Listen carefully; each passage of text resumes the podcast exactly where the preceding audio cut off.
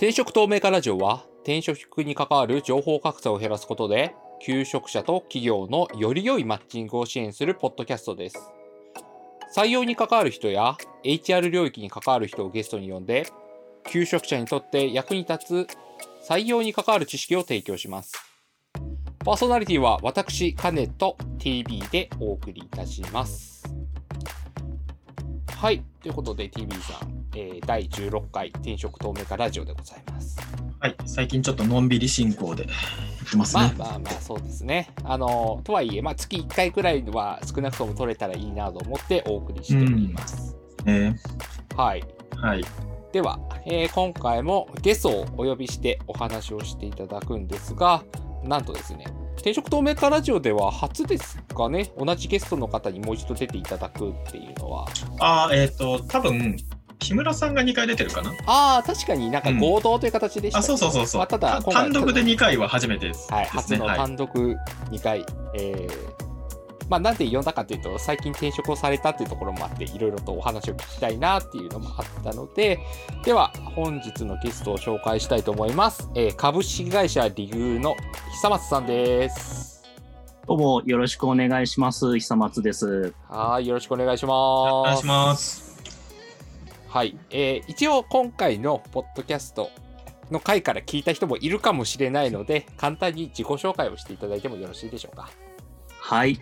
どうも改めまして株式会社リグの、えー久松です。まあリグはですね、あのニックネームで読む習慣がありますんで、何がいいかなっていうので決めたら、あの今リグの熊さんっていう形で、えー呼ばれております。よろしくお願いします。あの、経歴からお話をしますとですね、まあ、20代の時は大学の教員っていうのを目指してまして、まあ、あの、動画転送とか P2P とかそういうようなことをやっていた、まあ、あの、情報科学とか、えーやってた人なんですけども、まあ、その後、えーマッチングサービスのお見合いの SRE だったりとか、えーあるいはまあ前職はまさしくあの、履歴書の書き書き方っていうことでお話をしたんですけども、えーまあ、レバテックを抱えている、まあ、レバレージーズの方ですね、えー開発の部長だったりとか、えーやってました。で、まあ、あの、ビジネスに転向してからはですね、もうかれこれ今、え採用に関わって、え9年目というところに突入してまして、まあ、そういったような観点からもですね、あの、ノートの方に、えいくらか、え書かせていただいているという、まあ、そういうような活動をしている熊でございます。よろしくお願いします。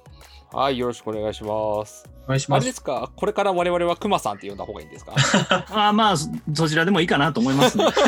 ツイッターにもあの、リグの熊って書いてあるんで、これなんか由来とかあるんですか？ああの、うちの奥さんに呼ばれ始めたっていうところ大きいですかね。えー、クマさんそうです。はい。人事界隈はなんだか動物ニックネームのついてる人が多いみたいな噂を聞いたことがあるあーそうですね。関係あるのかなみたいな。メスライオン宇田川さんと組んで一緒にやってましたしね。なるほど。はいなんか肉食な感じなんですね。肉食ですね。やられるやつですね。なるほど、なるほど。じゃあまあ、クマさんと呼んだり、久松さんと呼んだりしながらやっていきましょう。はい、お願いします。はーい。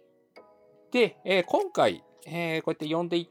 改めて呼んだのは、まあ、やはりその転職活動をした中で、この採用になんかすごい精通している、え方が採用、え転職した時にどんなとこ見てるのかなとか、そういう話とかをできたらなと思っていつつ、まあ、あとはその、年齢的なところとかって結構そのある程度ミドル層っていうところの転職活動の話とか聞けたら参考になる人多いのかなと思ったので、えー今回はテーマを設定させていただきました。はい。じゃあそんな感じで話していきたいと思いますのでよろしくお願いします。はい。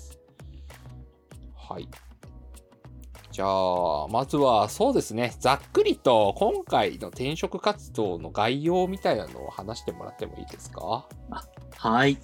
まあそうですね。あの、まあ転職するっていうふうに考えてたのはもう、あれですね、前回のえー職務経歴書とか履歴書の会の時にはもう全く考えてなかったんですけども、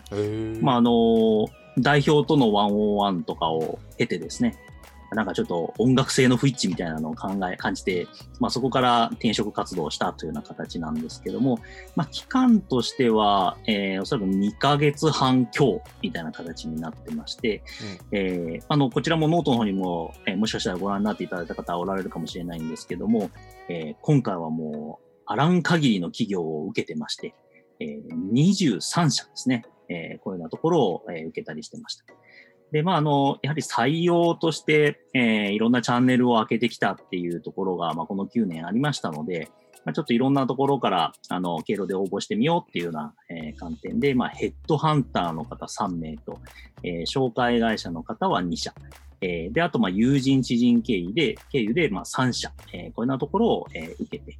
まあ、その中からですね、えーまあ、大体最終的に泣いていただいたのは3社っていうようなところで、えーいろいろお話をさらにお聞きして、で、まあ、そこから絞って、今の理由に入ったという、そういう経路になりますね。で、まあ、あの、通して、あの、考えてみると、まあ、やはりこの、面接官長くやってきて、まあ、かつ、えーまあ、役員の人たちとか、代表とかといろいろやり取りしてきたっていうようなところが、今までのリクルーターとしての活動だったっていうこともあるんですが、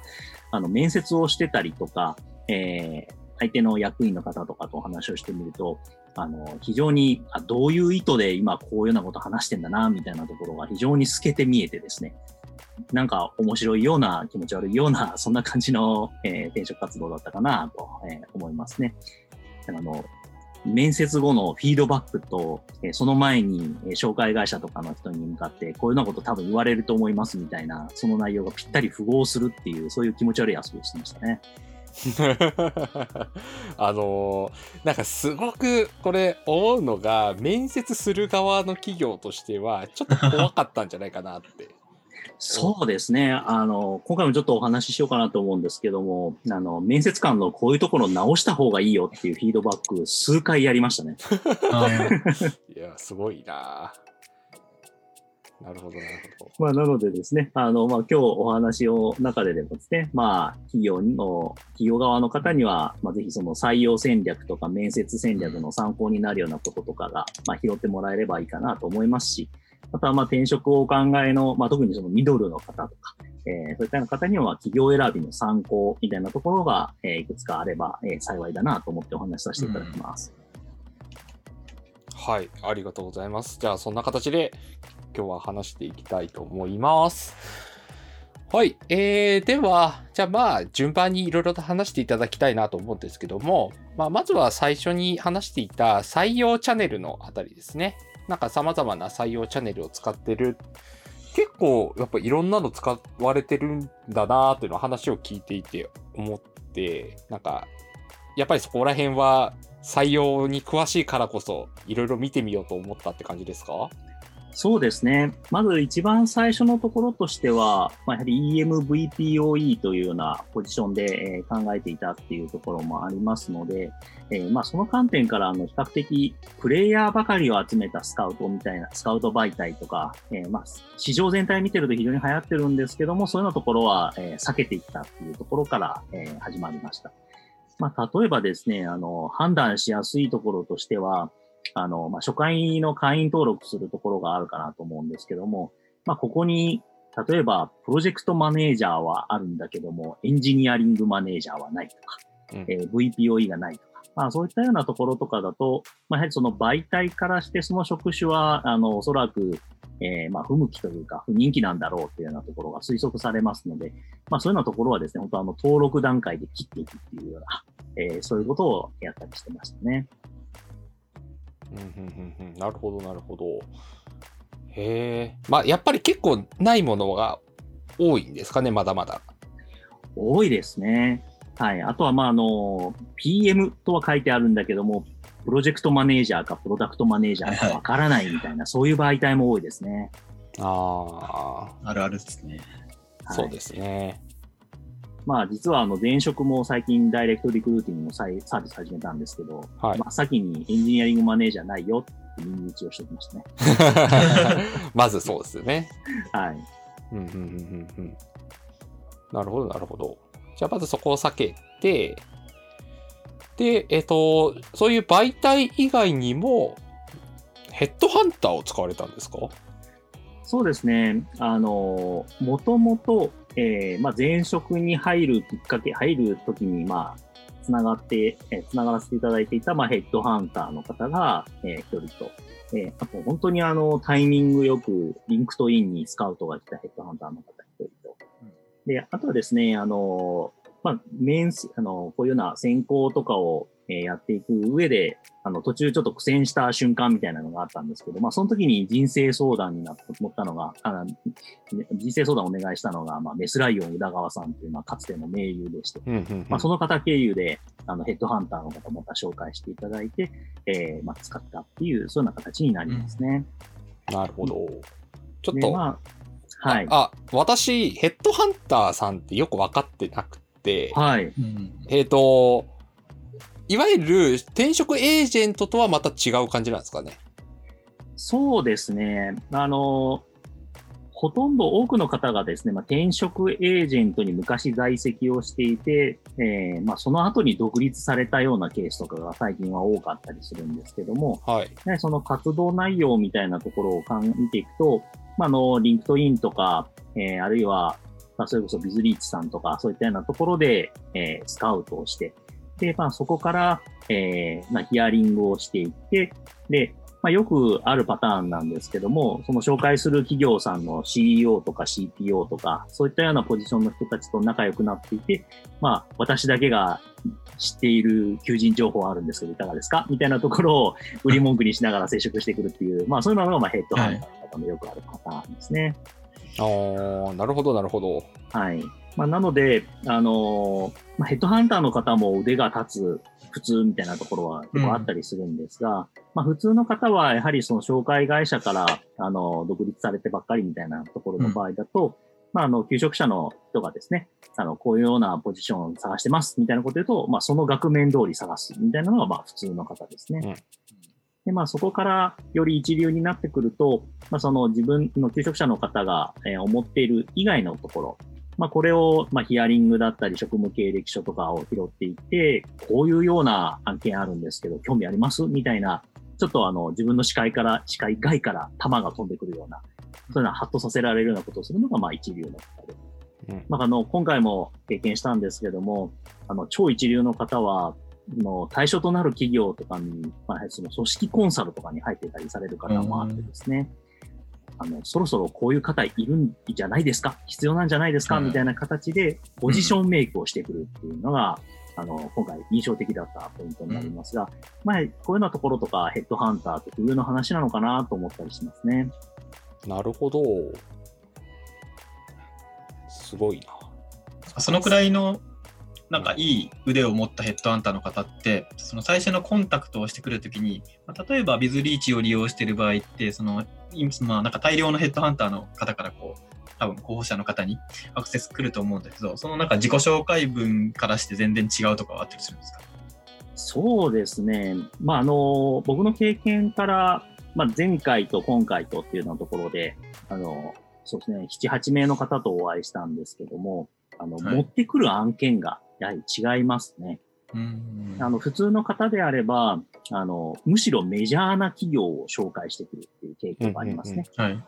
まあ、例えば R さんだったりとか、うん。L さんだったりとか、うん。あまあでもそこは知り合いもいるからそっち経由でリファラルで入ればいいかな、みたいな気持ちになるような普通の案件を持っているのが、まあ比較的ちょっと新しいの方うん。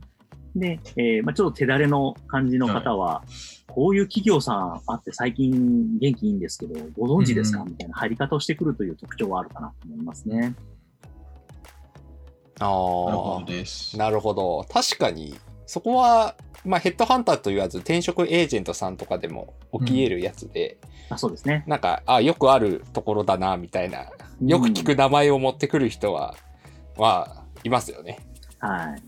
まあ、その声をかける段階で、何かあの大手企業の名前を出すことで信頼を得ようという気持ちはわかるんですけども、うん。まあそこが逆に何かあの持っている在庫の浅さみたいなところとかを感じてしまうっていうことだから、なるほどその先のな。腕が見えてくるっていう、まあそういうのとかあるかなって思いますね。なあるほどであ、す。その視点、その切り口というか、うん。あの、多分、そこまで採用に詳しくない人だと、普通に大手の持ってる人はすごいで終わると思うんですよね。そうですね。うんそこを、なんか手札の浅さというか、そういう切り取り方ができるのはさすがだなって思いました。ありがとうございます。で、あれですね、ポジション作って持ってくるっていうところは、その人すごい人ですね。そうですね、本当に。あの、もう、なんですかね、例えばまあ組織づくりっていうところで、あの、もう今まではなんとなく未経験者を集めて根性で作ってたようなところから、もっとスケールさせるためには、こういうようなエンジニア、ちゃんとした、えー背景の人が必要ですよね、みたいな、そういう何かこのエンジニアそのものの重要性みたいなものも、社内にプレゼンしつつ、その中で実は EM 職とか VPOE 職っていうのがあってみたいなところを調整した上で、なるほどって言わせてから持ってくるっていう、そういうような大技大技を何回か見ましたね。へえ、すごい。なんか、確かにそういう人となんか一緒にやれたら確かに転職活動はすごくいい感じになりそうですね。はい。あとはまあもう少し大技でいくと、あの、新規事業とか、この人がいるとこういう観点の事業ができるんじゃないですか、みたいな、そういうシナジー生みますよねっていうプレゼンを内部でした上で持ってこられる場合もあったりして、非常に驚きの連続でしたね。ああ、うんすごいっすね。あの組織改善コンサルとかいかがですかって言われたのはすごく刺さったりしてましたね。ああ、なるほど、なるほど。確かに。そこもともとがそ、の EM とか VPOE しか見てなくて、まあ自社の中から良くしようっていう発想しかなかったところに、じゃあちょっとスポットでコンサルで入っていきましょうっていう概念は正直僕の中にはなかったので、非常に新鮮でしたね。そういうあーで、そういうビジネスをしたい会社さんがあって、うんそういうところとつなげてくるみたいな感じなんですね。そうです。はい。なるほど。すごい。ヘッドハンターさんすごいですね。まあそうですね。あの、ツイッターとか見てると、なんかあの、首狩り族とか揶揄されてて、すごい気の毒だなと思ったりもしますし、まあ私も紹介会社にいたところもあって、何かあの、特に若手のエンジニアとかは紹介会社ダサいぜみたいな、えーそういうような雰囲気もあったりして、すごく苦々しく思ったんですけど、やはりそういうようなあの、スター級の活躍を見ると、やっぱりああいうような人たちって、介在価値とか我々呼んでましたけど、そういうようなところ激しいなって思いましたね。うーん。なるほど。いやー、すごいな。ちょっと、ヘッドハンターさん、会ってみたいですね。あぜひご入り用でしたらおつなげします。ちょっと今今は考えてないんであれですけど、い、つか。はい。はい。っていう感じでヘッドハンターさんに紹介されたりとか、まあ他にも何社か受けたってあるんですが、はいまあその中でいろいろな会社さんと面接をしたりして、いろいろと判断をされてきたと思うんですけども、どんな感じの方針で会社を選ばれたのかなっていうのはちょっと気になるので、そこら辺の話をしていただいてもいいですか？はい。そうですね。あの、今回は、やはりこのコロナ禍っていうところで、もう基本的に一社除いてオンラインスタートだったんで、全部自宅からつないで、まあ会社から帰ってきてせっせとつないでやってたんですけども、うんまあ、うちの妻からもですね、今回むちゃくちゃ受けるねっていうふうに 言われたんですが、うんまああの、基本的にお会いしませんかいかがですかって言われて、その後アポにつながった会社さんにはノーと言わずに、全部にお会いした結果23社っていう、そういうような数になりましたね。で、まあ、やはりその、一通り通してみて、あの、気づいたところなんですが、ま、特に今いるリグとか、まさにそれなんですけども、やはりその会社っていうものは、あの、こう刻々と、ま、生き物のように変わっていったりするので、数年前の印象と今の印象みたいなところ、まあ今実際に実像として動いている事業の内容とか会社の雰囲気とか、まあそういうようなところが全然違うようになってるみたいなところもあったりするので、まあその偏った、まあ最初の、えー第一印象だけじゃなくてですね、フラットな気持ちで一旦今何やってるのかみたいなところを聞いてみるっていう姿勢はすごく、えー重要だなと思いましたね。あの、やはりリグとか、私もあの、一番最初に知ったのは、この代表取締役を砂浜に埋めて、ウェブデザイナー採用しろよって言ってる、あの、伝説のウェブデザイナー採用のブログだったり、あとは、あの、前職の社長もなんか縛り付けられて、激辛カレーを食わせられるとか、そういうようなところとかで、あの、広告とかやってたりしたので、なんか、ぶっ飛んだウェブ制作会社ぐらいしか思ってなかったんですけど、実はあの、自宅の開発やってたりとか、海外に開発の拠点、拠点があったりみたいなところで意外性もありましたし、うん。あとは、まあ、あの、他社さんの場合であってもですね、まあ、今はあのデザイン中心でやってたんだけども、これからこういうような形で開発強化していきたいんだとか、まあ、やはりあの、先ほどちょっとお話ししたような、あの企業改善の、企業の組織改善のコンサルの会社さんとかもですね、今、あの、採用のコンサルメインでやってるんだけども、まあ、そこから、まあ、特に、まあ、メインで営業職をやってたり、コンサル職とかやってたりするのをエンジニア職にも展開していきたい。まあ、そういう話があったりですね。まあ、あとは DX っていうキーワードもかなりたくさん聞きましたね。製造をやっていて、まあそこで今は Windows でまあパッケージでソフトウェア販売を合わせてやってるんだけども、それを SARS 型にしたいとか。うんうんうんうん。そういうような話もありましたし、あとはまあその DX のキーワードの中で、まあその新卒採用してそのまままあ、ミドルになってしまった自社のエンジニアを学び直しをさせて、また第一線に送り直したいみたいな、そういうような企業さんに向けての教育コンサルだったりとか、うんまあ、そういうようなところとかも、あの、まあ、普通に会社名、昔聞いた情報とかだと全然知らない今の状態だったりするので、まあ、やはりこのフラットに、とりあえず話を聞いてみる姿勢っていうのは重要だなと思いましたね。なるほど。でもなんか、すごい時間かかったんじゃないですか？そうですね。まあ、あの、これがいいのかどうかわからわからないですけども、あの、だらだらとつなげるのがうまい会社さんとか、本当切りにくくて。なるほど。こっちは特にそんなに乗り気じゃないんだけども、次回どうしますみたいなところで、なんかずっと続いちゃうみたいな会社さんも正直あったりとか。まあそういうこともあって、あの、ありそう6月、あ、5月の末ぐらいですかね、の転職活動を、あの、ちょっと意識し始めて、そこから、あの、先にまあ私の場合は退職日決めたんですけども、もう退職日の前の週まで、あの、まあ内定承諾っていうところまでたどり着くっていうとしてなかったりとか、結構ギリギリまで動いてましたね。本当時間かかりました。なるほど。すごいっすね。結構そのやっぱりとりあえず話聞くってやらない人多いよなと思っていてうん。やっぱなんかよくわからないとかではい避ける人もいますし、昔の印象で避ける人って絶対いるじゃないですか。ありますね。なのでそこら辺はまあなるべく聞く、うんまあ、時間との兼ね合いはもちろんありますけどはい。今の現場を見るっていうのはすごい大事そうですね。大事ですね。うんうんうんあとはまあ、やはりこういう EM とか VPOE とか、まああの、ミドルの中間管理職みたいなところで考えると、まあ、やはり会社規模は見ない方がいいなというふうに感じましたね。へえ。まあ、例えばあの、200名、300名規模とかになってくると、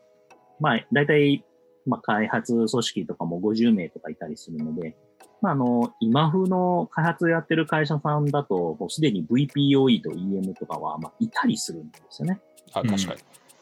で、そうなってくると、あの、例えばどんなにこう、企業の方と意気投合して、えー役員の方とかともすごく仲良くなったところで、今いる VPOE との住み分けってどうしましょうみたいなことで、うんなんかすり合わせてたりとか、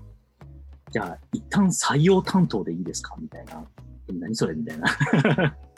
そういう着地とかもあったりするんですが、まあ、これがもうちょっとスケールの小さい会社とか、これから再あの開発組織とか大きくしていきたいみたいなところだと、あのまさに求められているポジションだったりするので、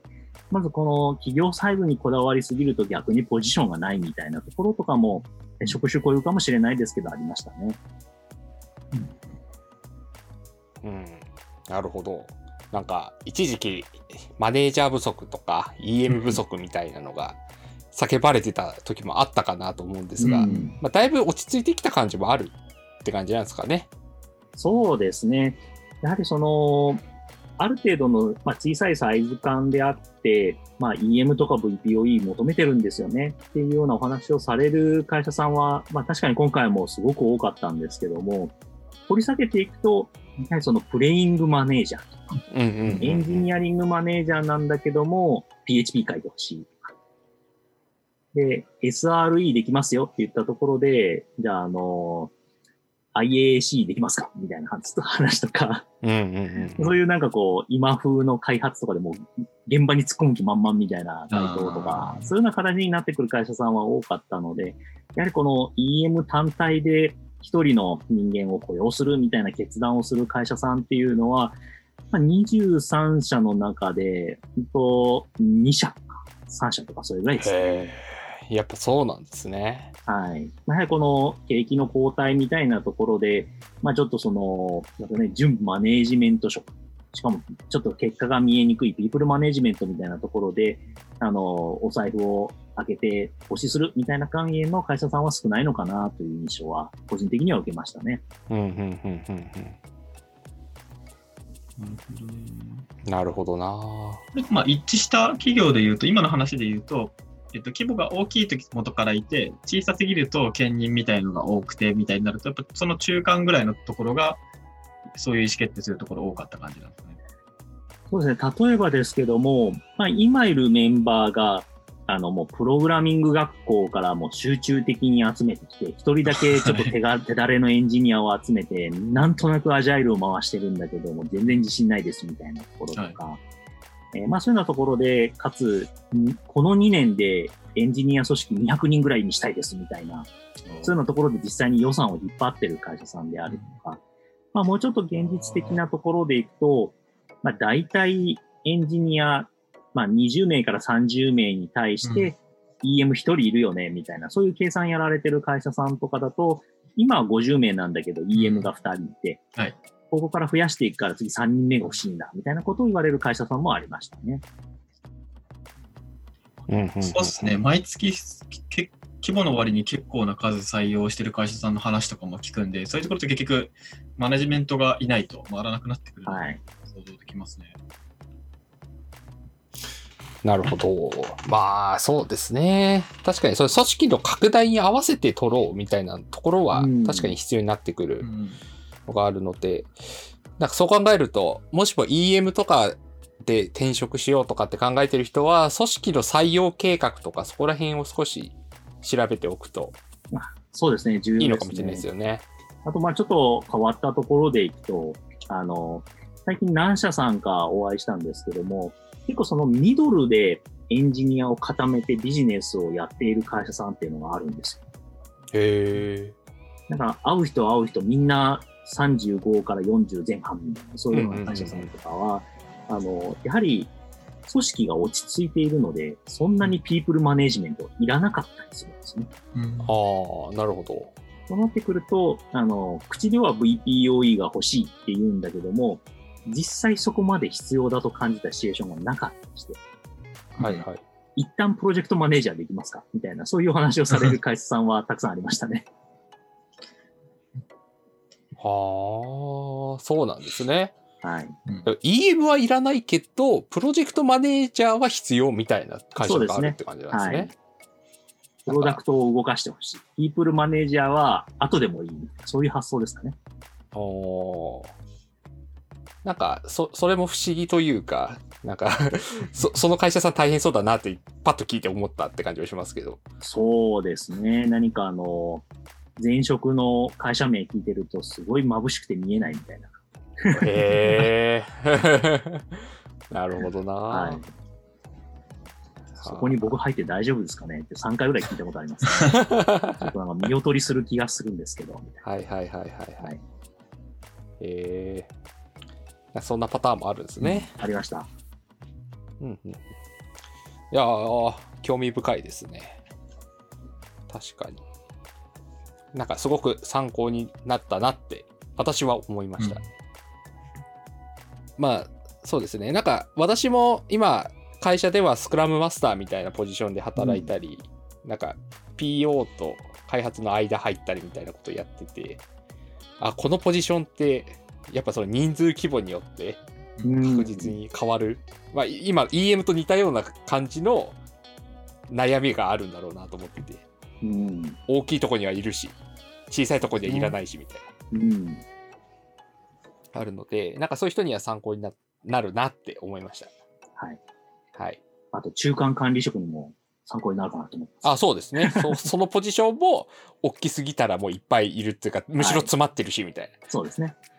けどちっちゃいところにはいらねえし、みたいな。うん。やっぱあるので、なるほどなって思いました。はい。では、まあ多分いろんなところで面談、面接みたいなのをたくさんしてきたと思うんですけども、はいなんかそのあたりで、まあ、なんていうんですかね、こう、まあせっかくなので、ちょっとここがいけてなかった的なところを聞けたら楽しいなと思うんですけど、はい。はい、なんか気になったこととかってありますか？そうですね。あの、まず、オンラインとオフラインと、まあ、それぞれ、あの、カジュアル面談で、あの、お呼ばれして、そこでお話をするみたいな形になったんですけども、まあ、共通して言えることを、まずちょっとお話ししておうかなと思うんですけども、はい。まず、まあ、その面接官の選定っていうところですね。まあ、ここのところのうまい下手みたいなのはすごく見えてきましたね。で、まあ、どういうところがあるかっていうと、まあ、やはりその、普通ある程度の人数がいて、かつ採用がうまくいっているようなあの会社さんとかだと、まあ、最初から、まあ、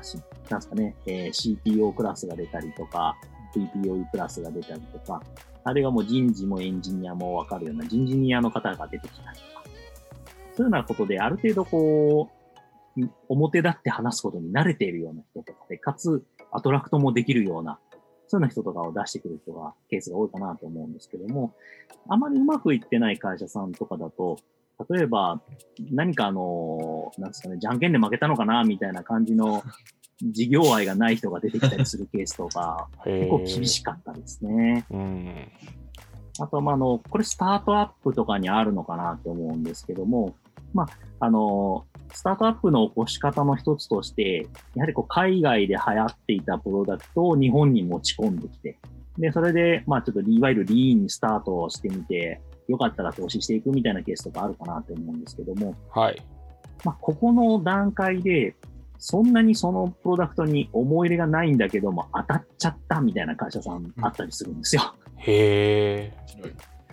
で、そうなってくるともう大変で、うんまずあの、プロダクトオーナーが業務委託とか、おー、なるほど。はい。で、プロジェクトマネージャーも中の兼務してるとか。うん。うん。で、なおかつ、じゃあこのプロダクトがどうあるべきなのかみたいなところとかも、まあ確か本国で流行ってる分のものを、まあそのままモノマネするというところでは別にいいんですけども、日本の市場を見ながらどう展開していくかっていうところで、注力して扱える人がいなかったりするので、そこを考えてほしいって言われたケースとかもあったりしましたね。でなるほど。まあ、そんだけちょっとプロダクト愛ない人たちと一緒に仕事するの大変だなって思いながら、こう聞いてたんですけども、うん。やはりそれが面接にも出てしまっていて、まあ仕方ないからやってる感じ、あるいは、誰かにこのババアを引いてほしいみたいな思いで 面接に来られる方とか結構おられて、まあそこからですね、まあやはりあの、もっと事業に思い入れがある人を面接官に立ってた方がいいんじゃないですかみたいなフィードバックを、えー、まあその、ですね、間に仲介で入ってられた会社さんとかにはしたみたいな、そういうケースもあったりしましたね。うん。またまあその面接官教育みたいなところとかは、あの、まあある程度の、まあ規模の会社さんとかだと、やはりその、なんですかね、話し方だったりとか、えー相手に与える印象はどうのこうのみたいなところで、必ずあの、研修してから面接官に立てると思うんですけども、まあここが全然追いついてない会社さんとかも、えー結構ありましたね。なんかずーっと紙をいじりながら話してるとか。これ、あ求職者だと落ちるよな、みたいな。あ。ああ。そういうところもあったりして、まあちょっとこれもフィードバックしましたね。はいはいはいはい。で、あとはまあやはりそのオンライン、オフライン特有の事象みたいなところも、えーやはりありまして、まあここもあたりも結構まあその仲介の方とかにフィードバックさせていただいたんですけど、はい。先にちょっとオフラインの話しましょうかね。まあ、今のご時世、ちょっと少ないような気はしますけど、そねれでもありそうなんで。はい。はいまああの転職とか、あの、過去にされた方とか、あそういえばみたいなところ思い出されるところもあるかなと思うんですけども、やはりその、私がリクルーターやり始めた、その9年前からすでに言われてたのが、まあその教養部の綺麗さみたいなところとかは、あの、言われたりしてましたけども、まあ、今のこのコロナ禍で言うと、例えば、エアタオルが現役で動いている会社さんとか、2社ほどあったんですけど、結構やばい感じです。やばいっすね。駅以下か。で、あとはまあ、あの、僕はこれは論理的矛盾って呼んでるんですけど、ペーパータオルはあるんだけど、ゴミ箱がない。なるほど。壊れましたね。あれ、ポケットの中にとりあえず入れて、そのまま面接を終えたんですけど、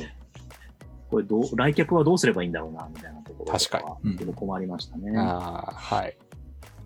で、あとはまあやはりこのあたり従業員教育みたいなところになってくるんですけども、まあ、マスクしてない社員がこれ見よがしにうろうろしている。ああ。嫌ですね。ちょっと今のご時世、ちょっとそうですね。良くないなと思っちゃいますよね。はい。で、あとまあ、受付の iPad を触りたくないぐらい指紋が出たり。まあ、これ結構、あの、なんか試されてるのかな、不見えかな、みたいなところって思ったりしますね。なるほど。であとまあ、朝一に来てくれって言われて9時半に呼ばれたんですけど、誰もいないっていうのも結構きつかったですね。ああ、それもそうですね。はい。今、やはりその出社人数絞ってるんで、あるんですよね、こういうのが。うんうんうんうんすごいあれ切ないですね。で、あとまあその、オンラインの面談とか面接っていうところもいくつか注意ポイントあるかなと思いまして、うん。はい。やはりその、カメラの位置をどうするかみたいなところとか、うんうんうんうんすごく重要だなと思いますね。例えばカメラの位置がこう下すぎると、まあ、その見下されてるように思うわけですね。下から上を上に対してカメラがずっと進むので。ああ、上から覗き込む形であそうですね。見えると、はい見。下してるように、うん、あると思います。まあ、特にあのノート PC とか使っていて、かつ液晶をちょっと倒し気味に使うような方とかは、これが割と如実だったりするのうんで。結構あの感じ悪い印象とか、あの、受けるっていうところはありますね。そうですね。であとはあの、まあ、カメラを分離されるのはいいと思うんですけど、なぜかその、自分が例えば面接の記録をメモとかするディスプレイが正面にあったとして、カメラの位置が真横っていう方がたまにおられるんです。へえ。で、こうなってくると、その、求職者側から見ると、なんか話聞いてないのかな、この人みたいな印象になるんですね。あー、なんかありそうですね。それこそパソコンに内蔵のなんかカメラとか使うときに、うん PC だけ横で正面にでっかいディスプレイみたいなスタイル人って、あ、そういうケースですね。そういうケースそれだとね、確かにそうそうなりますよね。はい。なので、あの、私とかも、まあ、あの、結構、リクルーターとしても、結構、その、家から繋ぐこともあったりしたので、まあ、あの、ミラーレス使うほど投資はしてないんですけども、昔から使ってる、まあ、コンデジを、まあ、HDMI から USB にキャプチャーするボードが最近2000円ぐらいだったりするので、うんうんうん。まあ、それを使って入力して、で、カメラの位置は、そのいわゆるその顔の正面に来るようなところに三脚とかで持ち上げて、光の光源とかも意識して、セッティングしてやってるん。ですけど、一人だけ、あの、社長室の方で気づかれた方おられました。何使ってるん。ですか、すごい。さ素晴らしいですね。素晴らしかったですね。でもやはりこのあたりの印象みたいなのは、まあ、あの、どちらの側でもすごく重要だなと思いますし、まあ、あの、同時に、ねその明るさであるとか、あと、まあ、その、暗いところでかつ内蔵のカメラとかだったりすると、結構画像にノイズが乗ったりするので、うん。うん著しく貧しく見えたりするんですよね。何かあの、しょぼい機材でやってんのかないやー、そうなるんですよね。なんか、ますね。まあ今カメラの話ですけど、マイクとかでもはい。音質がしょぼいとかってなると、それだけで貧しく見えちゃう。聞こえちゃうう、なんかもったいないんはい、なりますね。ってなりますよね。まあ、最近あのマイクとかで言うと、あの、私も引き続きちょっとフィリピンのセブ島の面接とかに毎日数件出てたりするんですけど、ほう。あの、ネットワークが悪いのか、あるいはあの、Bluetooth の類が悪いのか、結構切れる方おられるんですよね。はいはいはいはい。うんそうなってくると結構致命的で、何かあの、急、いわゆる QA ずれなのか、機材障害なのかがわからなくて、うんで、結局コミュニケーション取れる取れないの項目をすごく低くつけざるを得ないみたいな、そういうようなところで結構損にしてる方とかもおられますね。ああ、そうですね。なんか、まあ面接のためにやれっていうわけではないと思うんですけども、うんなんかそうやって、その、一世一代じゃないですけども、そういう大事な場面で音声が切れてしまうって結構致命的じゃないですか。そうですね。まあ、あの、まあ投資をしないまでも、例えば、あの、有線接続の iPhone 付属のイヤホンを誰かにもらってきて繋ぐだけでも十分回避できる問題かなとは思いますね。そうですね。そこら辺はちょっと意識した方がいいですね。はい。なるほど。ああとあれですね。あの、おそらく膝の上か何かに乗せたまま面接される方があるんですけど、へえ。キータイプするたびに揺れるんですよ。それきついですね。これは酔うかと思いましたね。ぜひ、あの、硬いところにカメラを置いて、で、繋いでやるっていうのをお勧めしますし、まあ最近は、あの、スマホの、例えば背面カメラから、Bluetooth とか無線とかで、えーウェブカムとして使うみたいなものもあったりするので、まあ、ネットワーク接続が安定している環境だったら、それを使うもありかなと思いますね。うんうんうんうん。確かに確かに。いやーあれですね。今の話は本当に面接する側もされる側も、どちらも、えっ、と、あまあ、特にオンラインの話は、すごく参考になる話だと思うので。あと、そうですね。オフラインの話でも、まあもちろんですけど、オフラインで面接するときマスクはしていった方がいいと思います。そうですね。あの、これも結構変わったこと、フィードバックが2つあったんですけども、はい。まあ、あの、オフラインで来てくれっていうので行くわけですね。はい。まあ、そうすると、まあ、割と小さいミーティングルームとかになるので、まあ、3人とか2人とかマスクをつけて話すわけなんですけど、はい。なんかそのフィードバックがですね、なんかどうもあの、なんですかね、がっちりギアが噛み合う感じはしなかったなっていう印象はあったんですけど、先方からのフィードバックが、言葉にしづらいのだが、何かしらの言語化できない壁を感じたっていうのが2件あってですね、はい。それはマスクじゃないかなと思うんですよ なるほど。まあ細かいテクニックなんですけど、あの、オンラインでマスク外した状態で一回面接なり面談なり会っておいて、で、その方とオフラインでもう一度接触してマスクありで話すみたいなところがバランス的にはベストかなと思います。ああ、いや、なるほど。それからあれですかね、なんか、フェイスガードみたいな感じの、あーあのクリ透明なやつ透に するとかす。ね。あの、寒風吹きさぶも全部窓開けてやるみたいなのもありかもしれないですね。あーあ、まあ、あと距離取ってやるとかですよね。そうですね。カフェテラスやるみたいな。いや、でも確かにマスクって、その、コミュニケーションの壁になり得るのは全然あって、あの、口が見えないと、はい。何言ってるか分かんない人ってたまにいるんですよ。はい。あの、声がボソボソこもっちゃうみたいうん。な。なんかマスクの中に落ちちゃうみたいな人がいるのであ、りますね。なんかそういうところとかやっぱあったりするので、そうですね。なるほどな。オフライン、はい。壁を感じる。マスクの壁。そうですね。これもあの、一つテクニックの一つですけど、でその、マスクをつけて会うっていうところを意識していくと、まあ、にこやかにしてるかどうかがわからないっていうのがあるんですね。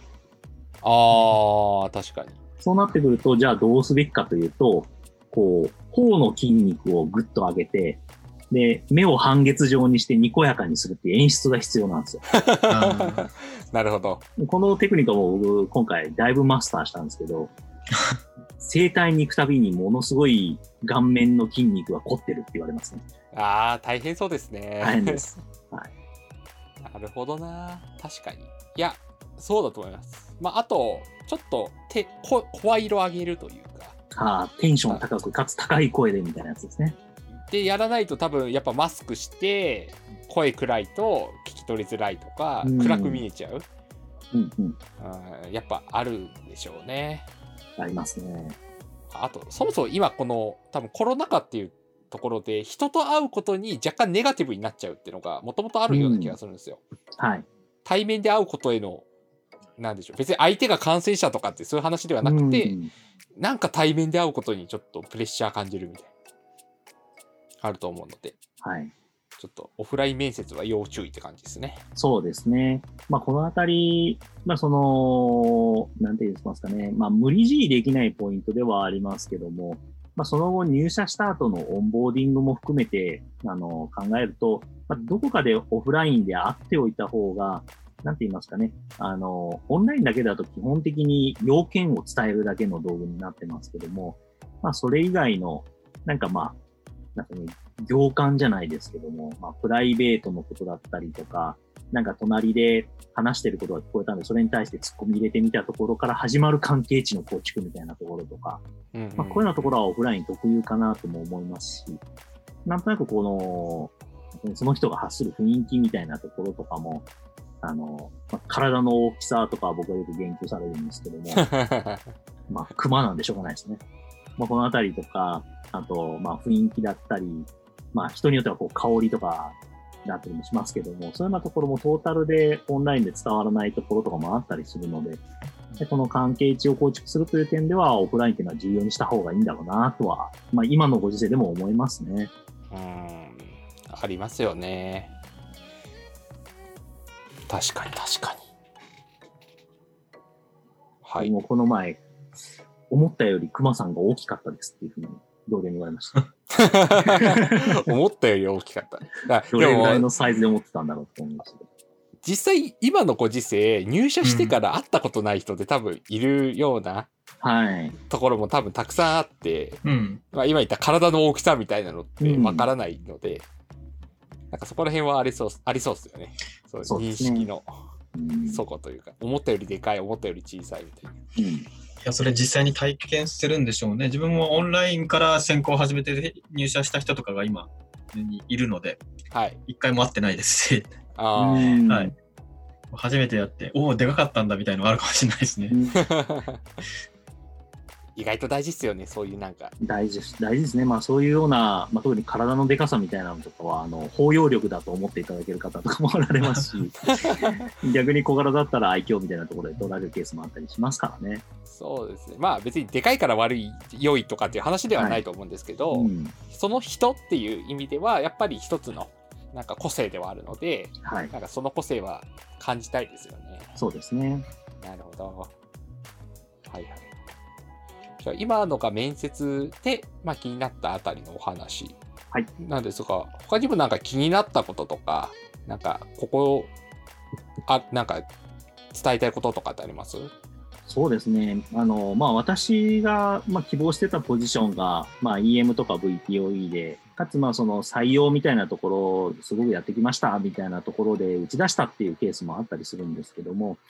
まあそうなってくると、やはりその組織を拡大するために代わりに採用業務をやってくれる人、まあそういうのが募集になるわけなので、まあ今結構その採用のスタイルに問題がある企業さんって結構お会いしたんですよね。ああ、なるほど。でまあ確か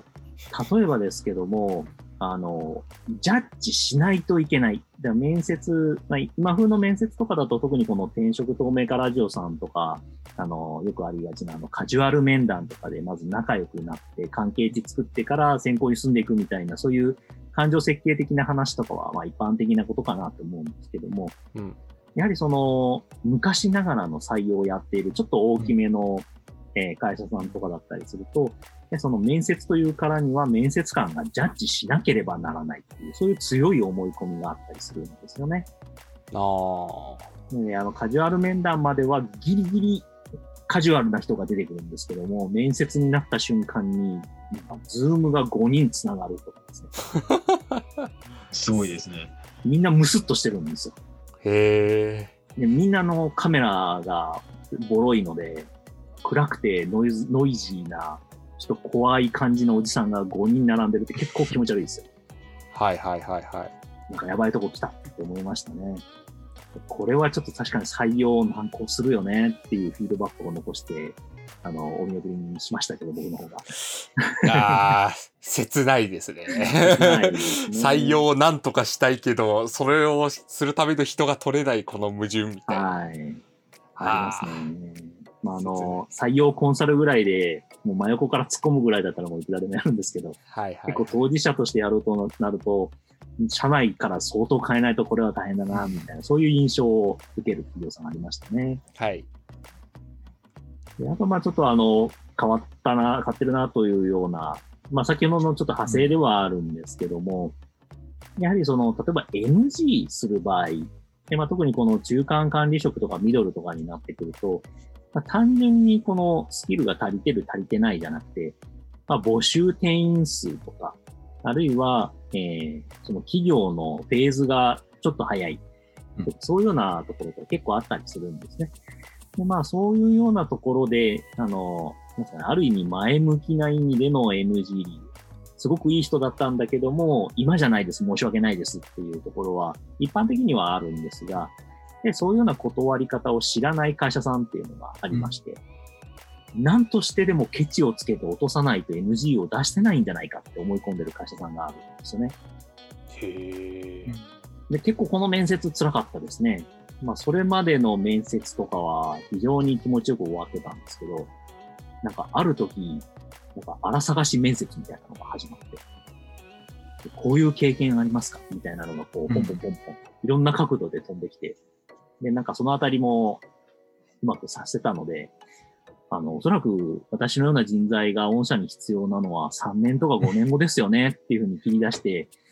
いきなり笑い始めて、実はそうなんです。言われて、でそのまま双方お見送りになったっていう、そういうケースもありましたね。なるほど。はい。なんか一回痛い目見てるんですかね、そこに関するところで。ああ、そうなのかもしれないです、ねうんそういうのあると極端に振るみたいなケースはありそうだなっていうのが。うん。ありましたね。あえっ、と、それはあれですか？要は理由が曖昧で NG を出したことによるトラブルみたいな。そうそうそう。なんかそういうのはなんかちょっと想像します。ああ、がそれが一回あっったからちゃんと理由をつけて断らないとトラブルになるんでやっとこうみたいなうん考えがたば例えば出た出たりして。あ、それは推測ですけど。いや、でもなんか確かに今の話を聞いて、なんでそんなことすんだろうが、なんとなくうん。風。に落ちたのがあって、要は、例えば、そういう理由とかもわからない状態、まあ多分なんか、ポジションが違うとかっていうのがあったけど、そういうのをうまく伝えられなくて、で、その面接落ちた、その人が例えば SNS とか身内とかの人に、うん。なんかよくわかんないけど落とされたみたいに言っちゃったとか、うんうん。本当は本当の理由まで探らないような人だったりする可能性があるので、なんかそういうことで過去になんかミスったとかあったら確かに。そうそうそう。ありそうだな。うんあるかもしれないですね、それは。うん。とかは全然なるほどな。うんあうん。ー、しんどいですね。いやお互いお互いしんどかったんだろうなって思いますそれはそうですね。うん。えあとはですね、うん、まあそうですね。あの、まあ、面接の質問を、まあ、考えあぐねてるケースなのかなとは思うんですけども、はい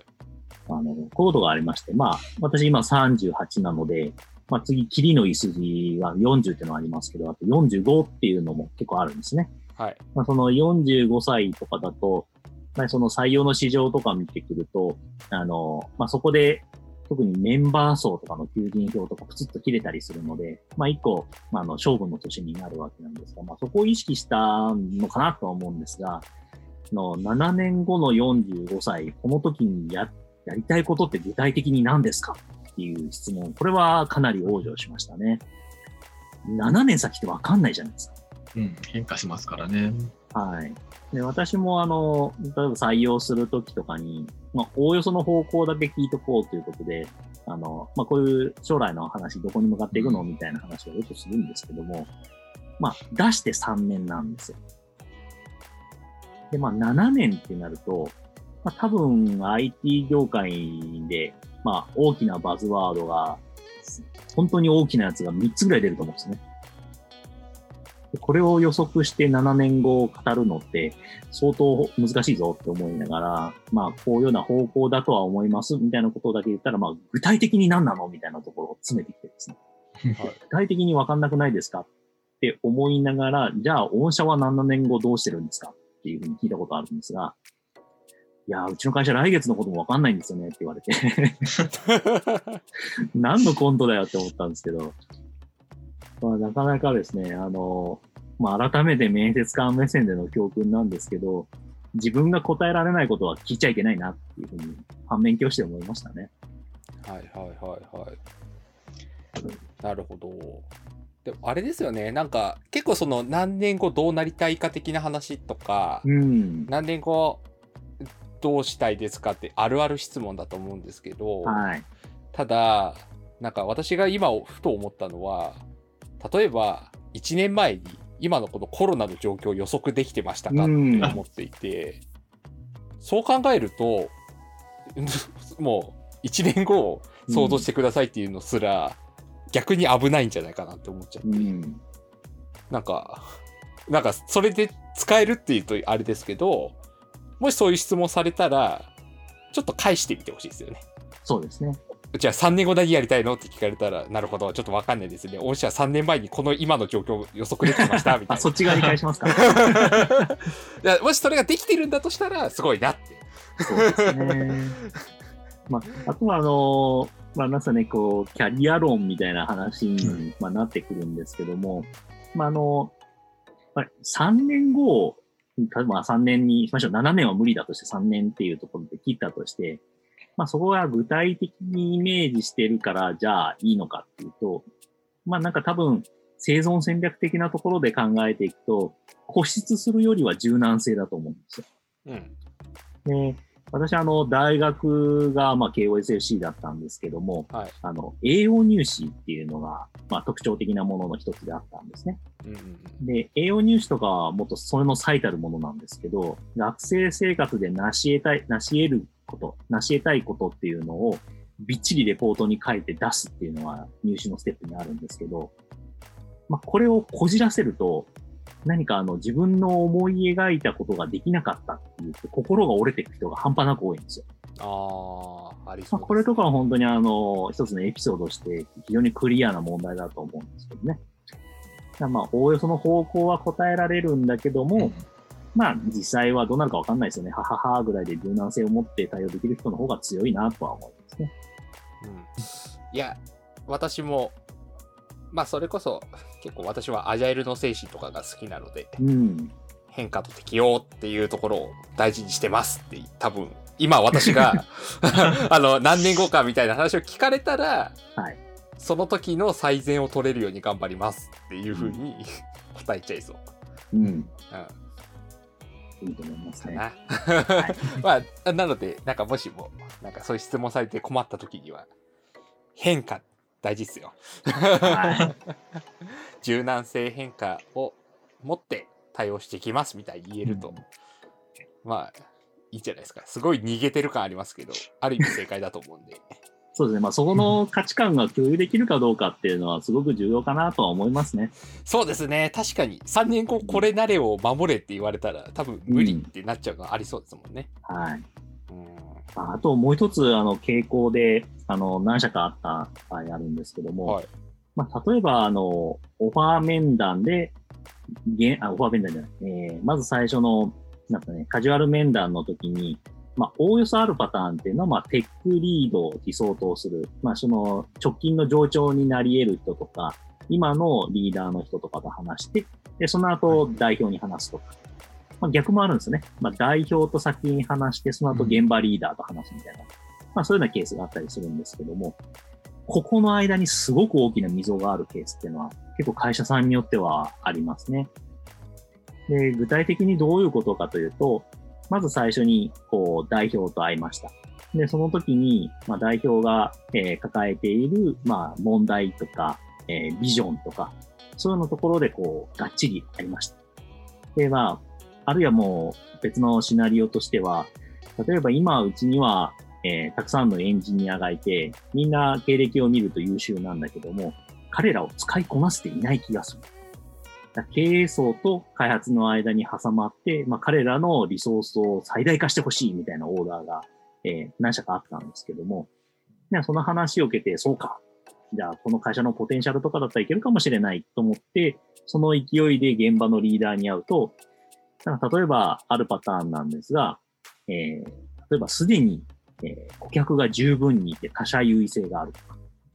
どこの会社よりもデータ量を持っていて、これも他社優位性があったりする場合、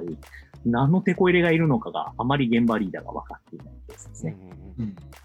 で、そうなってくると、いや、社長は何を求めてるんですかね、なんでしょうね、みたいな感じで顔を見合わせてうん、双方見送りみたいなケースもありましたし、逆もありますね。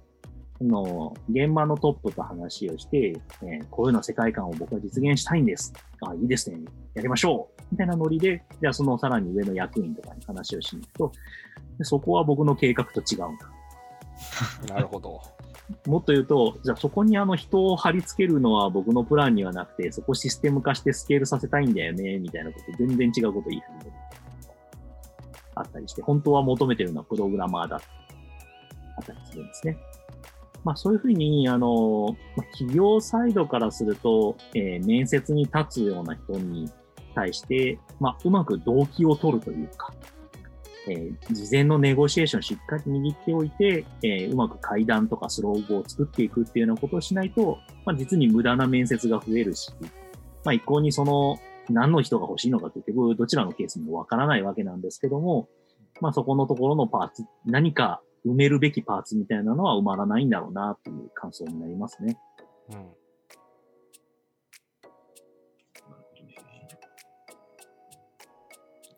なるほどな。そうですね。そこは確かに。うん、でも、大きな企業になってくると難しくなってくるっていうのはありそうですよね。まあそこまで大きくなくてもありましたけどね。うん、それは切ない。切ないですね。はい。50人ぐらいの企業でもありましたよ。うん、頑張ってほしい。はい。頑張っていただきたい。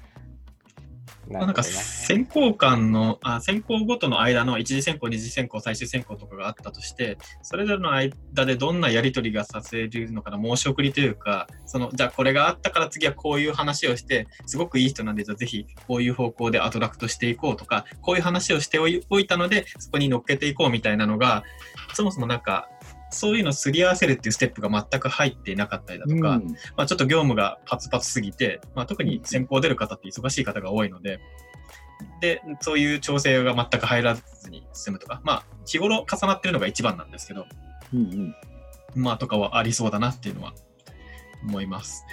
そうですね。私もよくやってたのが、まあ、あの、ね。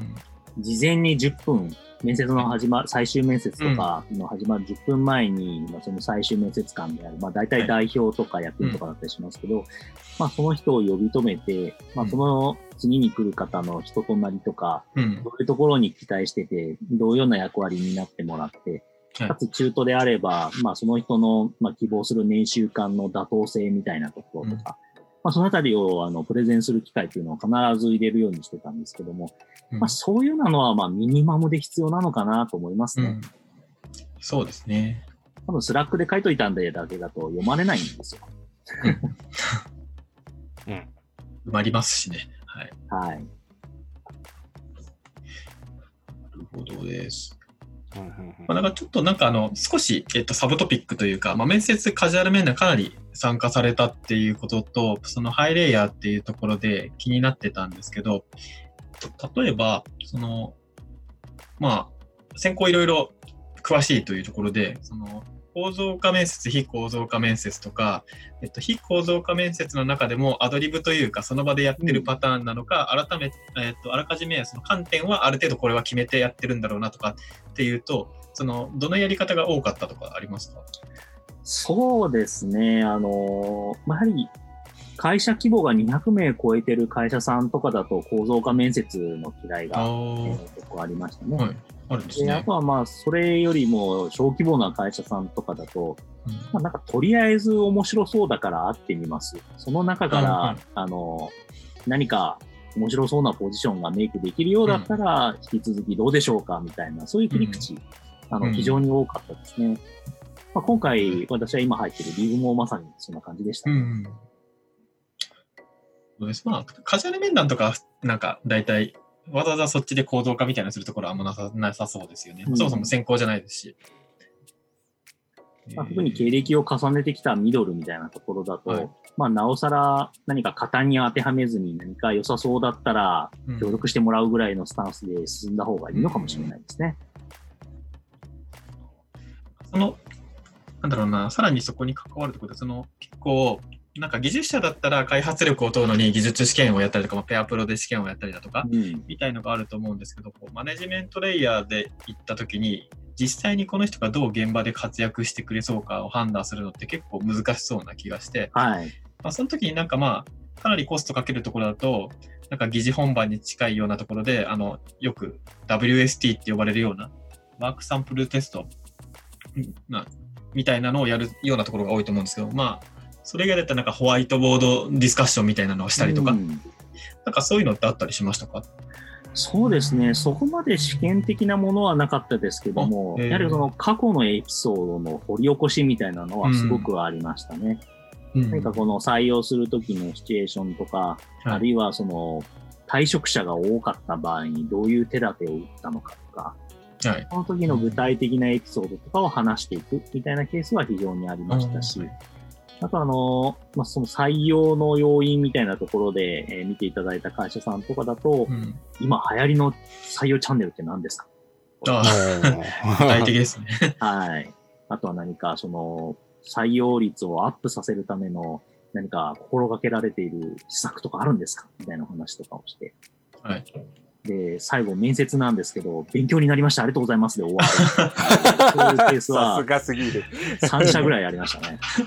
すごい。それなんかあれですか、あの、結構そういう相談って、えっと、前提によって答えが変わりそうな時もありそうで、はいそうすると前提のヒアリングから入らなきゃいけないって時、やりましたね。やっぱ出てきますか？ですよ素ね。晴らしい。いきなり答えくれって言われても、ハウから出ても正解しないんで、そもそもプロブレム何なのかっていうのを引き出さなきゃいけないじゃないですかう。んうん今使ってる採用チャンネル何ですかとか、そのあたりやってましたね。誰がどういうようなスカウトを打ってるんですかみたいな話とか。はい。すごい。コンもう面接中にコンサルしてるみたいな。コンサルありましたね、何件も。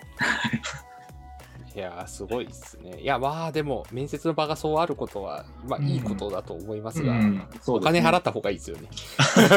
まあ、あの、勉強になりました、ありがとうございましたからの残念でしたっていうのが一番腑に落ちなかったですよね。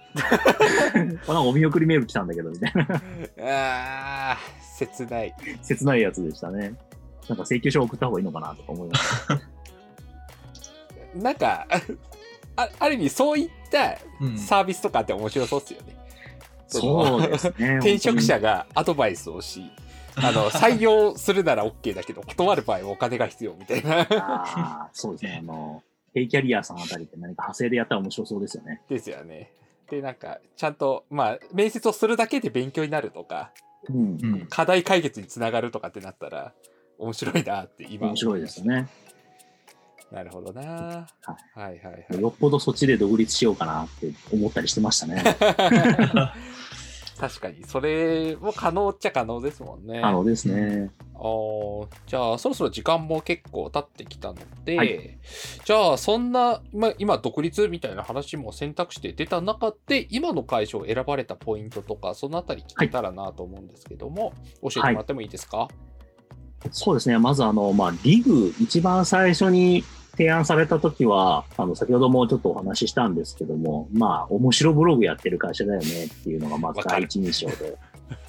でもあの、私も転職報告したらいつネタになるんですか？って言われたんですけどわかりました。まだます真面目なブログしか投稿してないですって言いましたね。そういつ面白いブログ投稿してくれるのかなってワクワクそうですね。まあ、最近もね、あの、役員が自腹で視聴者プレゼントやってましたからね。20万円の PC をゲームに負けた最下位の役員が自腹でやってましたね。面白いっすね。はい。まあ、ただですね、あの、ウェブ制作の会社かなっていうのが、まあ、印象だったんですけども、うんうん実はその、先ほどちょっとお話ししましたけども、あの、セブに開発も拠点がありまして。で、じゃあ次オフショアかなと思うと、まあ、ほとんどの、なんですかね、ミドルのエンジニアとかオフショアで、大体、あの、苦々しい気持ちを抱くような人とか多かったりするんですけども、うんまあ、そこが、あの、フィリピンに拠点がありながらも、SES のようなスタイルで固定の、結構あの、できる手だれのエンジニアをアサインして一緒に開発をするっていう、そういうビット事業っていうものをやってまして、まあ、私もあの、おそらくこの1年以内にやるべきことは、このオフショアに次ぐ分かりやすい用語を定義するっていうことかなと思うんですけども、まあ、そういうような、あの、海外拠点を有効利用しての、の、順位人の開発っていうのをやってます。でそんなこともそもそも知らなかったですし、でその中で何かあの、教育コンテンツやりたいんですよねっていうお話をいただきまして。つまりその、フィリピンとか東南アジアとかそういったような、えーところに、プログラミングとかエンジニアとか、まあ、コンピューターサイエンスとか、そういったような、いわゆるラーニングシステムをどんどんどんどん開講していって、で、まあそこからエンジニアの数を増やしていく。で、そこからもし興味があれば、ね、リグに入ってもらってもいいし、まあそうじゃないんでも、まあどっかでエンジニアとして会社でやってね、みたいな、そういうようなことやりたいんだよね、みたいなことを言われたときに、なんかその、今、日本のエンジニアの採用シーンがすごく難しくなっていて、つまりこれって紐解いていくと少子化にあえいでいるわけなんですけども、うんまあここに対する答え、これなんじゃないかなっていうところで、まあ非常に惹かれたっていうところがポイントですね。で、まああの、組織拡大だったりとか、教育システムとか、ピープルマネージメントとか、まあそういったようなところを包括的なシステムとして、あの、作ってくれって言われたんで、あ面白そうですねっていうのに乗っかったっていうのがまず一つですね。であと二つ目、これはあの、いろんな会社さんの参考になるかもしれないんですけども、あの、まあ、よくエンジニアとか、まあ、例えば GitHub で何か公開してたりとか、えー、なんですかね、 Qiita とかで記事公開してたりとか、そういうのはエンジニアとか、最近 YouTube 公開してるエンジニアとか非常に多かったりしますけども、うん。ああいうのって、あの、ちゃんと見てくれる人ってそんな少なかったりするんですけど、私の場合、このノートを毎週一本書いてますけども、代表はじめ役員みんなが全部読んでくれてたっていうのがすごく印象的だったんですね。その上で考えに共感してくれて、こういうのやってくれっていうオファーが来たっていうのは、すごく熱かったっていうところですね。であと、まあ、あの、同じようなノリで履歴書、これもちゃんと読んでくれてたっていうのは、あの、意外とありそうで代表まで浸透してないっていうことかなと思うんですけど、例えば職務経歴書の頭の方とか読む最終面接官は多いと思うんですけど、うん。履歴書の右側とかあんまり読まれないんですよね。うん。で最後の最後になって、あの、あれ久松さんカメラ好きだったんですかとかいうのを、あの、言われたりして、あれ履歴書に書いてあるんだけど読んでなかったんだみたいなこととかもあったりしてですね、他社さんの場合ですけど、はいはいはい、なんかちょっと若干しらけるみたいなこともあったりしたんですが、そのこと全然なかったっていうところが3点目になりますかね。うん。で、あとその、そのリグの文化、あのリグって何なの略称かなと思ったら、あれ、Life is Good らしいんですけど、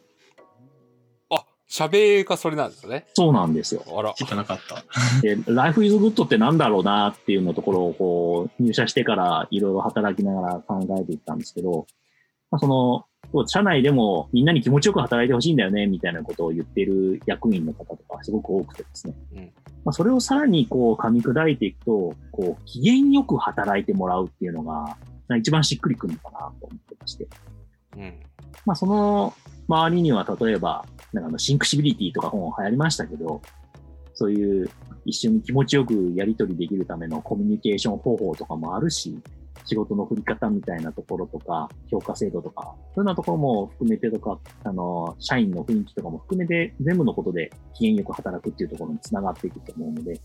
まあ、そこのところをいろいろ加味していって、あ、これは面白い会社だなっていうのが、まあ、4つ目の理由になりますよね。うん。うん。うん大体このあたりです。いやー、なんか、今話を聞いただけですごいいい会社だなってありがとうございま思っす。て、まあ、ただ、若干、久松さん、そこら辺うまいから、うまく言ってんのかなともちょっと思っちゃったのはある。ちょっと邪推をしてしまうくらい、とても、なんか、イメージ変わりますよね、この。そうなんですよ。役員を砂浜に埋めるだけの会社じゃないんですよ。あのなんだっけ。ありましたよね。あの、突然結婚する企画とかありましたけど。ーなんか、いろんな企画やってる、まあ、その、まあ、そのメディアとしての、その、わかりやすく伝えるとか、いろんな興味を引く能力とかは、多分皆さん知ってると思うので、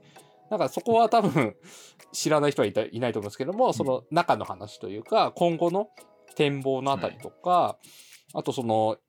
採用に対する姿勢のあたりってうん今まで聞いたことなかったので、うん。それ聞いた限り、すごくみんな真剣にメンバー選ぼうとしてるなっていうのが伝わってきて、うん。い、やー、すごいっすね。いや、なんか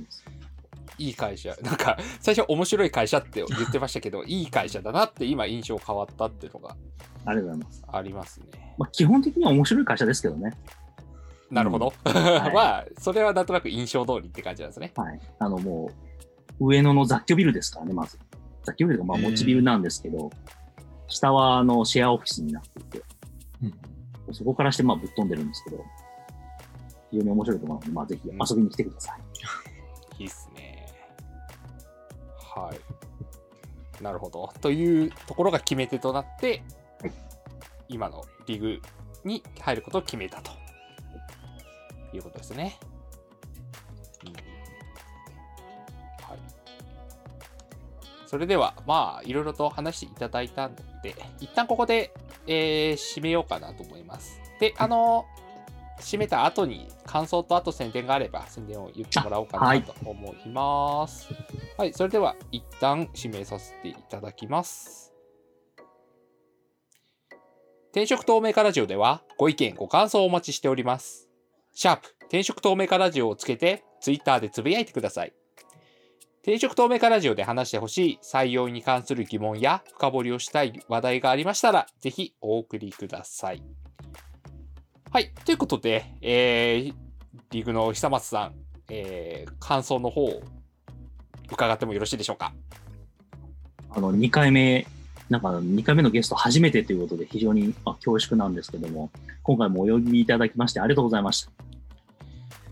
まあ、やはりですね、あの、ノートで一方向に向かってこう発信みたいなところはやってたりするんですけども、こういうふうに、あ、の、お二人からいろいろ質問とかを受けながら、あの、や、お話ししていく中で、まあ、その、ミドルの転職っていうところを考えたときに、まあ、いかに今まで歩んできたところをフィーチャリングしながら、えー会社選びをしていくか。で、まあ、選ぶだけじゃなくて、その先、えーどうすり合わせていくかみたいなところの、まあ、難しさでもあり、面白さみたいなところを、まあ、再認識しましたね。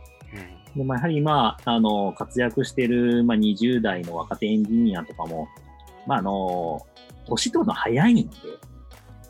10年後とか、20年後とか、20年後だとちょっとあれですかね、10年後、十数年後とかになった時に、あミドルの転職の難しさってこうなんだなっていうのに、おそらく気づくと思うので、まあ、このあたり、あの、長く、えーお聞きいただけるラジオになればいいなと思いながらお話しさせていただきました。本日はありがとうございました。はい、ありがとうございます。ありがとうございます。なんか TV さんどうですか？あの何か共感した部分とか感想とかありますか？そうですね。なんかね、年齢のこう一定の近さとか、自分もその直前に転職活動をして、まあなんか難しさとかも感じつつやったんで、まあなんか、本当参考になりますね。ち次、次にもし そういう機会があるのであれば、まあ全然今そういう予定はないですけど、特にね、なんか採用チャンネルの件とか自分はなんか逆に全然利用しないでやったんで、すごく参考になりますね。ヘッドハンターさんとかそもそもなんか、じゃあどう接点を作りましょうみたいなところを、うんもし気になったらもう相談したいぐらいですね。そうですね。はい。そうですね、なんかあの、一人で転職するのかっこいいみたいなのが、特にあの20代中心にはい結構あったりとかしますけども、まあ、頼れる力は何でも頼ればいいんじゃないかなと思いますね。うん自分がお金払わないモデルがほとんどですし、うん。確かに確かに。はい。その中から上がってきた候補からすり合わせたり選べばいいんじゃないかなって思います。うん。そうですね。まあ、なので、まあぜひそういった幅広い視点で転職活動することも多分すごい大切なことだと思うので、あの、あまりこう、エージェントさんとかを毛嫌いせず、はい。いや、まあ、最近はわかんないですけど、やっぱり一時期ね、転職エージェントさんはちょっとみたいな話って話題だったこともあったので、ちょっとそこは違うよって思ってはいます。ですね、あのジブリのタグとかで盛り上がってる場合じゃないんですよね、彼ら。まあいいっすよ、いいっすよ。あ、あれはあれで平和だからいいです。平平和なのか？まあ、いいまあ、はい。それでは最後に、えー告知の方あればお願いします。はい。まあ、私の方はですね、あの、今、リグの方で、えー教育システムを作ってるって話なんですけども、まあ、その傍らでですね、実はそのセブンのメンバーと、えーいわゆるその準委任のような形式で、えーお仕事、他社さんのプロダクトを作るっていうようなお仕事やってまして、まあ、そのポジションの、我々テクニカルディレクターって呼んでるんですけども、平たく言うとプロジェクトマネージャーですね。えーこういうのとこ採用しております。まあ、特にあの、コンサル出身の方とか、あと SIR 出身の方とか、もう年齢不問ですので、まあ、ぜひ興味ある、えー、ちょっとなんか面白がって聞いてみたいっていう方、あの、砂浜に埋められる心配はありませんので、ぜひお声掛けいただければと思います。あとですね、まあ、ノートの方も毎週、えー、まあ、この辺のキャリアについてとか、採用についてとか、えー、エンジニアのリソースについてとか、いろいろお話しさせていただいてますし、えー、あとそれとは別途、何かあの採用にお困りの方とかも、あの、無償で相談乗ってますので、うん、えー、まあ、ぜひ、お気軽にお声掛けいただければと思います。はい。じゃあ、ありがとうございます。あ、ちょっと一点今の告知で気になったことがあるんですけど、はい、なんかそのセブの方とやるプロジェクトマネージャーみたいな形の話をされてたと思うんですが、はい、なんか言語的なところとかって何かあったりするんですか？あ言語っていうのはプログラミング言語ですか？あ、嘘です。えっ、ー、と、自然言語の方です。そうですね。あの、英語が喋れるとよ泣いて喜ばれますけども、別にあの、はい、蓋開けてみると喋れる人ばっかりじゃないんですね。あの、ちゃんとブリッジエンジニアっていうのが別にいて、うん、えー、通訳とかやってくれるので、まあですかね、あのー、仕事やりながら英語も使えるようになりたいぐらいのマインドだとすごく合うと思いますし。ああ、なるほど、なるほど。はい。まあ私もずっと大学にいた時は割と使ってたんですけど、もうビジネスに転向して全然使わなくなったので、8年ぶりに海外旅行以外でリハビリしながら使ってる感じです、ね、うん、ああ、まあでもいいかもしれないですね。なんかその、はい、英語ちょっと興味あって、で、そういう人たちと一緒に働きたいみたいな。はいそのくらいのモチベーションだとやれそうって感じなんですね。そうですね。特にあの、フィリピンでセブとかになってくると、英会話の拠点とかもたくさんあったりするので、まあ、そんなにあの発音とかもめちゃくちゃ癖があるわけじゃないですし、ああ、なるほど、なるほど。もう非常に良質なリスニングができますし、スピーキングもできますよ。あいいですね。はい。はい、あとはまあ、ブリッジがアシストしてくれる、ブリッジの SE の方がアシストしてくれるので、すごく、あの、いいと思います。おじゃあ逆に言うと英語学びたいくらいの気持ちの人がいてもいいかもしれないですね。すごくいいですよ。あの我々のメンバーにもいますね。あの業務でも使いながら、まあ、追加で何かあの現地でもともと英会話スタッフをやっていたエンジニアが向こうのセブンにいたりするので、別にお金渡してなんか週1で話してなおかつ掛け持ちでどっかの英会話行って実際に試してみるみたいなことをやってる意識の高いディレクターいたりしますね。あ、いいですね、いいですね。はい。はい、ありがとうございます。いや、なんかそのあたり聞くと、多分、その、うん、多分その海外っていうところで手、なんか、手を引いちゃう人とかもいるかなってちょっと思ったので、うん、あの、はい、ぜひそういう方でも、うん、ちょっと自信なくても勉強すれば多分大丈夫だと思うので、はい。大丈夫です。まあ、そうですね。あの、後で多分ショーノートの方とかになんか URL とか、あと、はい、ノートの方とかも貼っておくので、はい、えっ、ー、とな、なんか興味ある方はアクセスしてみてください。はい。ということで、えー、今回は以上にしたいと思います、えー。聞いてくださりありがとうございました。ありがとうございました。ありがとうございました。